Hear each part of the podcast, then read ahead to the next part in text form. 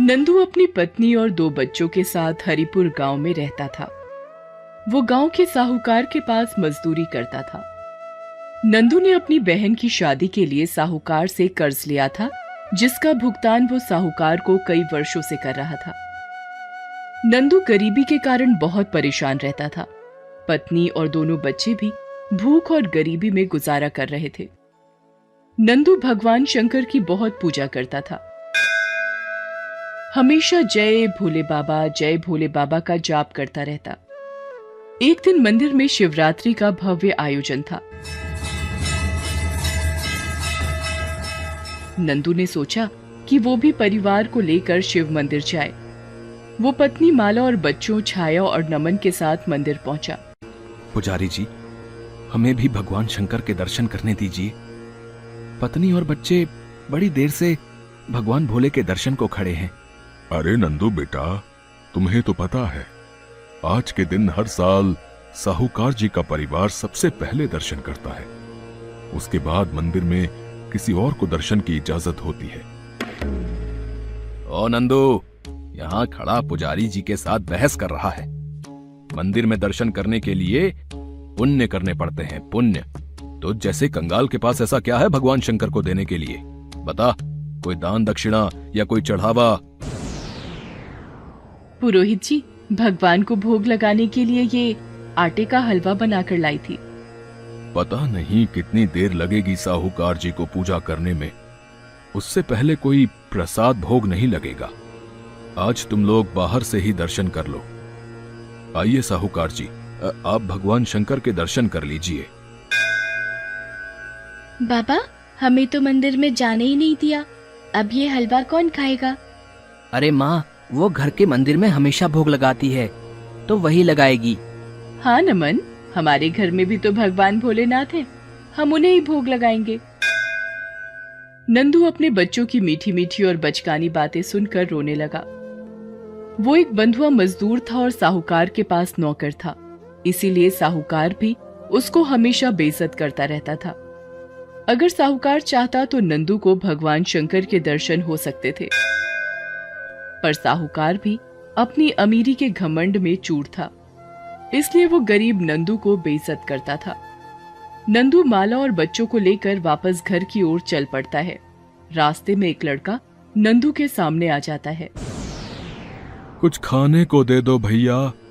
बड़े जोरों की भूख लगी है। अरे तुम कौन हो भाई? मेरा नाम शिवा है। मैं यहीं मंदिर के पीछे एक झोपड़ी में रहता हूँ। मुझे बहुत भूख लगी है। आपके पास कुछ खाने को है तो दे दो। भैया ये आटे का हलवा है मेरे पास। अगर ये खाओ तो और इससे आपकी भूख थोड़ी मिट जाए तो? हाँ हाँ दीदी मुझे आटे का हलवा दे दो। भूख में तो प्रसाद और भी स्वादिष्ट लगता है। शिवा आटे का हलवा बहुत ही चाव से खाने लगता है और कुछ ही देर में वो सारा प्रसाद खा लेता है। बापू, इन्होंने तो सारा प्रसाद खा लिया। अब भगवान को क्या भोग लगाएँगे? कोई बात नहीं छाया बेटी। शिवा भूखा था, इसलिए हमने इसे प्रसाद खिला दिया। भगवान को पता है कि शिवा भूखा था। हलवा बहुत ही स्वादिष्ट था। मेरा तो पेट भर गया। अब तो एक निवाले की भी जगह नहीं है। आप लोग बहुत अच्छे हो। क्या आप मुझे कोई काम दे सकते हो? मैं कुछ भी कर लूँगा। अरे भाई, मैं तो खुद एक गरीब बंधुआ मजदूर हूँ। गाँव के साहूकार के पास मजदूरी करता हूँ। मैं तुम्हें भला क्या काम दूँगा? भैया, मैं तो उसी काम में हाथ बटा दिया करूँगा। हाँ बदले में मुझे कुछ नहीं चाहिए। अपने घर के आँगन में बस सोने की थोड़ी जगह दे देना। अच्छा ठीक है भाई। कल तुम मेरे घर आ जाना। मैं तुम्हें काम पर रख लूँगा। वो लड़का अगले दिन सुबह सुबह ही नंदू के घर का दरवाज़ा खटखटा देता है। नंदू दरवाज़ा खोलता है। अरे शिवा ये सब क्या ले आए? वो मैं रास्ते से आप लोगों के लिए खेत से हरी हरी तुरई तोड़कर लाया हूँ। ये लीजिए। और भैंस का ताज़ा दूध भी है। माँ देखो शिवा काका दूध लेकर आए हैं। ये लो नमन बेटा आज जितनी मर्ज़ी दूध पियो। कोई कमी नहीं है। पर शिवा, इतना सब कुछ तुम कैसे ले आए? अरे नंदू भैया, कोई शिव भक्त था। उसे खेतों में कुछ काम करवाना था तो बदले में उसने ये सब्ज़ी दे दी। फिर आगे किसी दूध वाले को काम था तो उसने हमें बदले में ये दूध दे दिया। अब भोले शंकर के भक्त हैं हम भी तो कर दिए उनका नाम लेकर सारे काम। शिवा बच्चों के लिए कुछ न कुछ खाने का सामान ले ही आता था और घर के काम में मदद करता था। एक दिन नंदू माला से बोला माला मुझे समझ नहीं आ रहा। ये शिवा हमारे लिए इतना सब कुछ क्यों कर रहा है? बच्चों के लिए भी ये इतना दूध फल सब्ज़ी सब ले आता है। पर कब तक हम इससे काम करवाते रहेंगे? ऐसे अच्छा नहीं लगता हमारा इससे काम करवाना। कह तो तुम ठीक रहे हो। तुम एक काम क्यों नहीं करते? साहूकार से कहकर इसे भी अपने साथ काम पर लगवा लो। वही ठीक रहेगा। वहाँ तो काम के बदले पगार मिल जाएगी। हम इसका और कितने दिन एहसान लेते रहेंगे? ठीक है। मैं कल ही साहूकार से कहकर इसको काम दिलवाता हूँ। अगले दिन नंदू शिवा को लेकर साहूकार के पास जाता है। वो साहूकार से शिवा के लिए भी कोई काम बताने के लिए कहता है। साहूकार जी इसका नाम शिवा है। अगर इसको भी आप कोई काम दे दें तो इसका भी भला हो जाए। ठीक है। अपने साथ खेतों में इसे भी लगा ले। और जितने पैसे मैं तुझे देता हूँ उतने ये भी ले लेगा। ठीक है? शिवा नंदू के साथ अब खेतों पर भी काम करने जाने लगा। साहूकार शिवा को जो भी पगार देता वो नंदू को ही अपनी अमानत के तौर पर जोड़ने के लिए रखवा देता था। नंदू कई बार शिवा से कहता कि वो अपने पैसे वापस ले ले परंतु शिवा उसे कहता कि जब वक्त आएगा ये पैसे तभी काम आएँगे। एक दिन साहूकार नंदू और शिवा को किसी काम से दूसरे गाँव भेजता है। रास्ते में रात हो जाती है। जंगल का रास्ता था। तभी एक शेर के दहाड़ने की आवाज़ आती है। शिवा ये तो किसी शेर के दहाड़ने की आवाज़ है। मुझे तो बहुत डर लग रहा है। नंदू भैया, आप तो भगवान शंकर के परम भक्त हो। तो डर कैसा? और जब भक्त मुसीबत में हो तो भगवान को भी सहायता के लिए आना ही पड़ता है। आप उस पेड़ के ऊपर चढ़कर बैठ जाओ। बाकी सब मैं देख लूँगा। शिवा, मैं तुम्हें अकेला छोड़कर ऐसे पेड़ पर चढ़कर बैठ जाऊँ तो ये भी तो सही बात नहीं है ना? नंदू भैया, आप निश्चिंत होकर पेड़ पर बैठ जाओ। मैं शेर को अपने वश में कर लूँगा। नंदू जैसे ही पेड़ पर चढ़ने के लिए मुड़ता है, वो देखता है शेर उसके सामने खड़ा है। नंदू शेर को अपने सामने देखकर डर जाता है।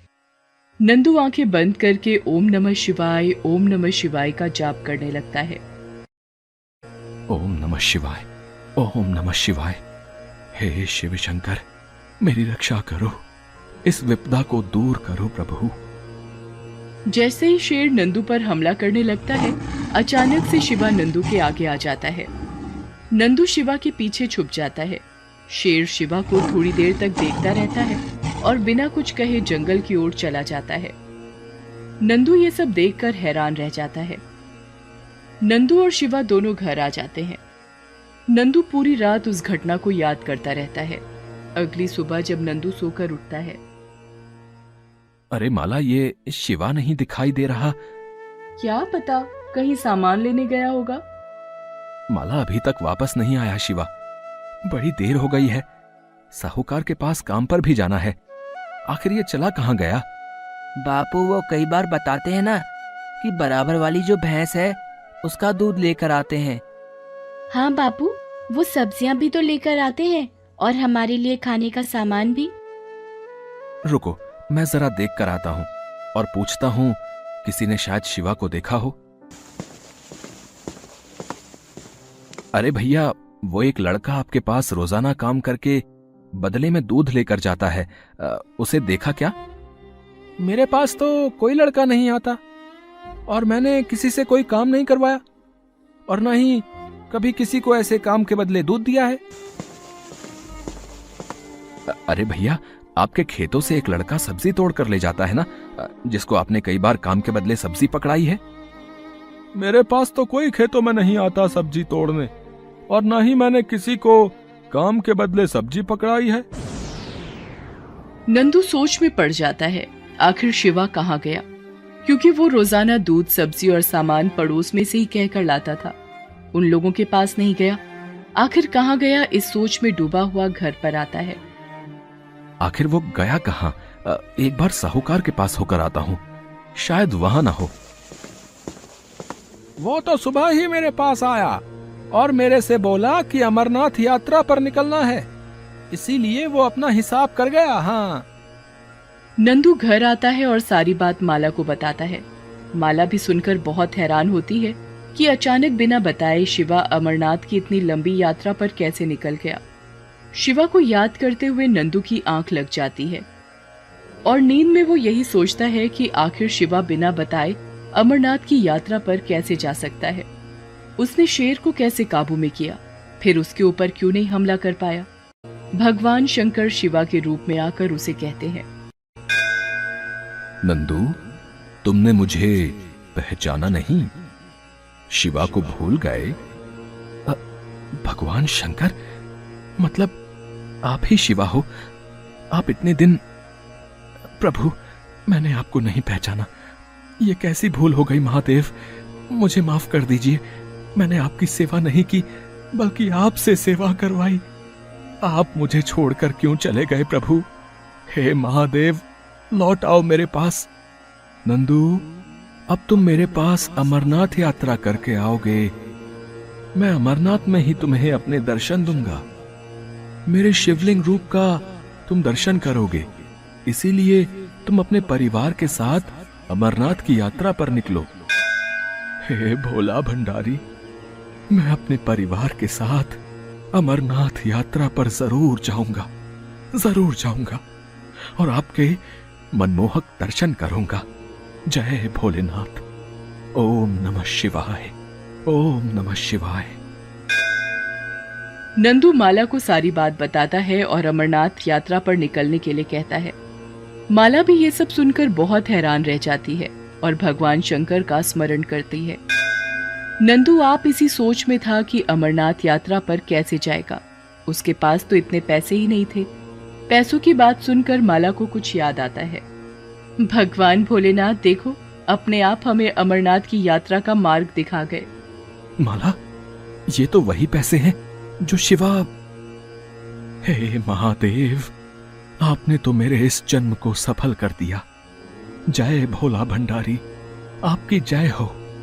माला, हमारे शिव शंकर ने हमें अपने धाम बुलाया है। अमरनाथ बुलाया है। नंदू भगवान शंकर के स्वप्न में दिए दर्शन के बाद शिवा रूप में उनके द्वारा दिए गए पैसों से अपनी अमरनाथ यात्रा पर जाने की तैयारी करता है। नंदू माला को बोलकर साहूकार के पास कुछ दिन की छुट्टी मांगने जाता है। साहूकार जी मैं परिवार के साथ अमरनाथ यात्रा के लिए जा रहा हूँ। कुछ दिनों का अवकाश मांगने आया हूँ। अवकाश तो तू ले ले। वो तो तेरे पैसे में उतने दिन के काट ही लूँगा। पर ये बात बता कि तू अमरनाथ यात्रा के बारे में जानता भी है। पता है कितनी दूर है अमरनाथ धाम? पैसा, कपड़ा खाने पीने पूरे परिवार के साथ तू कैसे अमरनाथ की यात्रा कर पाएगा रे? अरे, बहुत कुछ दिखाना पड़ता है वहाँ। पूरा पंजीकरण होता है। पूरी तरह से स्वस्थ मनुष्य ही अमरनाथ की यात्रा कर सकता है। नहीं तो रास्ते में ही रोक देते हैं। और तू ठहरा एक गरीब, कमज़ोर दो दो दिन तो तू रोटी नहीं खाता रे। रास्ते में ही गिरकर बेहोश हो गया तो वापस भेज देंगे। देख, मैं भी अमरनाथ जा रहा हूँ अपने परिवार के साथ। देख लियो, मैं अमरनाथ की पूरी यात्रा करके ही वापस आऊँगा। हाँ। अच्छा आप भी अमरनाथ की यात्रा के लिए जा रहे हैं तो ये तो बहुत अच्छी बात है। भगवान भोलेनाथ के अच्छे से दर्शन करना साहूकार जी। नंदू अपने परिवार के साथ अमरनाथ की यात्रा के लिए निकल पड़ता है। उधर साहूकार को भी अपने परिवार को लेकर अमरनाथ की यात्रा के लिए जम्मू निकलना था, पर किस्मत को शायद कुछ और ही मंजूर था। पिछहत्तर वर्ष से ज़्यादा उम्र होने की वजह से साहूकार के पंजीकरण को स्थगित कर दिया गया। साहूकार ने मन में सोचा, भगवान शंकर ने शायद मुझे सबक दिया है कि उनकी यात्रा के लिए कोई गरीब या अमीर नहीं होता।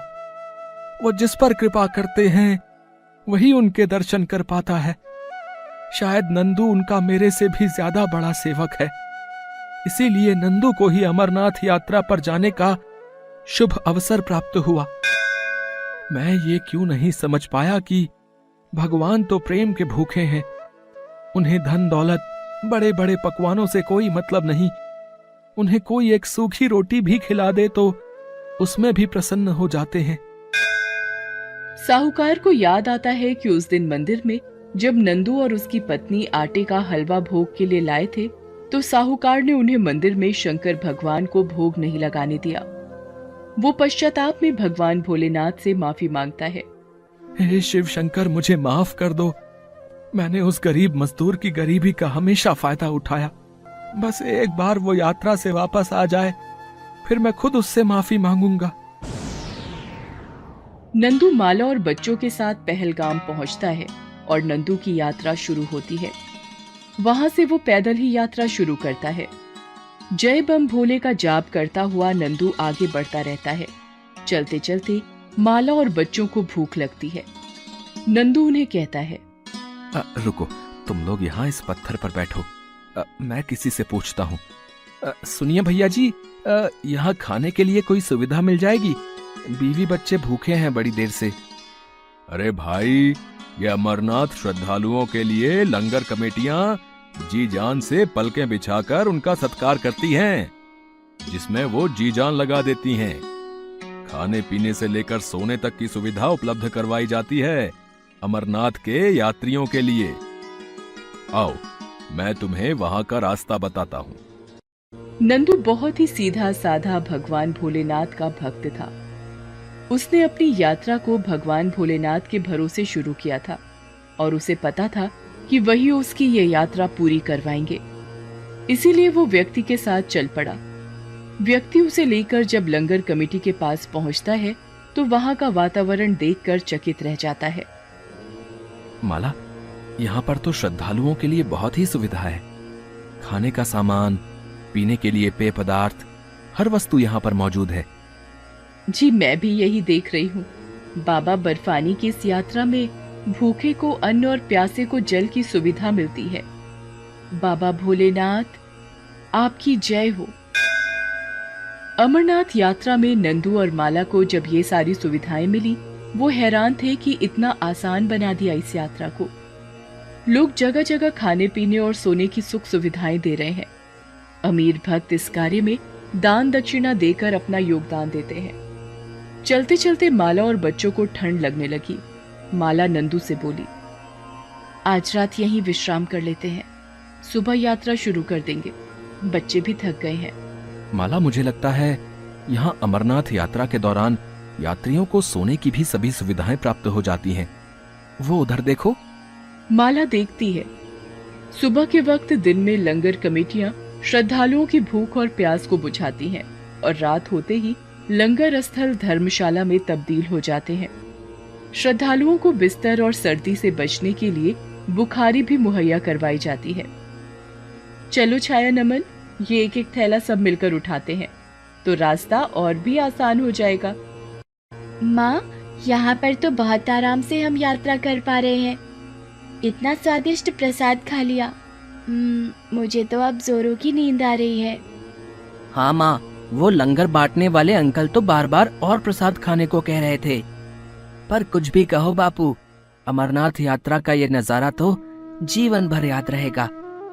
ये बर्फीले पहाड़, नदियाँ, ये वातावरण, सब कुछ कितना मनमोहक है। बच्चों, ये तो बाबा भोलेनाथ की कृपा है, जो हमें उनके दर्शन होंगे। जब भगवान शिव स्वयं शिवा बनकर आए हों तो हर विपदा दूर होनी निश्चित है। हे शिव शंभु, मैंने उस वक्त आपको क्यों नहीं पहचाना? प्रभु, आपने ये कितनी अद्भुत लीला रची है। वो भी इस गरीब भक्त के लिए। जय शिव शंकर, आपकी जय हो। नंदू माला और बच्चों को लेकर धर्मशाला में रुक जाता है। रात में वहाँ रुककर वो अगली सुबह लंगर से प्राप्त भोजन खाकर आगे की यात्रा के लिए बढ़ते हैं। अमरनाथ यात्रा के लिए उन्हें पाँच पड़ाव पार करने थे। पहला पड़ाव पहलगाम उन्होंने पार कर लिया था। बापू अभी हमें कितनी और यात्रा करनी है? अभी कितनी दूर है अमरनाथ की गुफा? नमन पहला पड़ाव पहलगाम में अभी हम हैं। अभी हमें चंदनबाड़ी शेषनाग पंचतरणी पार करना है। उसके बाद पांचवा पड़ाव अमरनाथ की गुफा है जहाँ बाबा बर्फानी भोलेनाथ के शिवलिंग के दर्शन होंगे। और अब तो देखो हमें किसी भी चीज़ की परेशानी भी नहीं हुई। इस यात्रा के दौरान हमने भरपेट खाना खाया, पीने को जल मिला, सोने के लिए धर्मशाला भी मिली। हमें पूरी सुख सुविधा यहाँ पर प्राप्त हुई है। धीरे धीरे चलते हुए नंदू आगे पहुँचा तो पालकी और घोड़ों पर भी लोग जा रहे थे। उनकी भी सुविधा वहाँ दी जा रही थी। वहाँ के सेवादारों ने नमन और छाया को कुछ देर घोड़े पर बिठा दिया। वो दोनों डर रहे थे, पर कुछ देर बाद उनका डर खत्म हो गया। रास्ते भर अलग अलग पड़ावों पर रुकते हुए आखिर नंदू अमरनाथ की गुफा पर पहुँचता है। पूरा परिवार इतने सुंदर दृश्य को देखकर खुशी से झूम उठता है। तुम्हें पता है माला अमरनाथ को तीर्थों का तीर्थ कहा जाता है क्योंकि यहीं पर भगवान शिव ने माँ पार्वती को अमरत्व का रहस्य बताया था। बापू वो देखो कबूतर। तुम्हें पता है छाया? ये कबूतर का जोड़ा बहुत ही किस्मत वालों को दिखाई देता है। जैसे तुमने देखा। प्रभु, मेरी गलतियों को क्षमा करना। आज मैंने आपकी अमरनाथ यात्रा पूरी कर ली। आपके दर्शन हो गए प्रभु। मेरा जीवन सफल हो गया। जय भोलेनाथ की। ओम नमः शिवाय। नंदू भगवान के चरणों में गिर जाता है। माला भी भोलेनाथ को प्रणाम करती है। सब मिलकर अमरनाथ बर्फानी शिवलिंग के दर्शन करते हैं और प्रसाद ग्रहण करते हैं। नंदू हमेशा याद बनकर रहने वाले अनमोल दृश्यों वाली अमरनाथ यात्रा करके खुशी खुशी गाँव वापस आ जाता है। नंदू साहूकार को प्रसाद देने जाता है। जय शिव शंकर साहूकार जी, ये अमरनाथ का प्रसाद लाया था। आप कब वापस आए यात्रा से? नंदू अब मेरे भाग्य में शायद अमरनाथ के दर्शन नहीं थे अब इसलिए मेरा जाना रद्द हो गया। पर मुझे खुशी है कि भगवान शंकर ने तुम्हें अपने धाम बुलाया। तुम बहुत सच्चे भक्त हो नंदू। मैंने तुम्हारे साथ आज तक जो भी गलत किया उसकी माफ़ी माँगता हूँ। मुझे माफ़ कर दो नंदू। अरे अरे साहूकार जी आप माफ़ी मत मांगो। नंदू मैंने तेरी पगार बढ़ा दी है।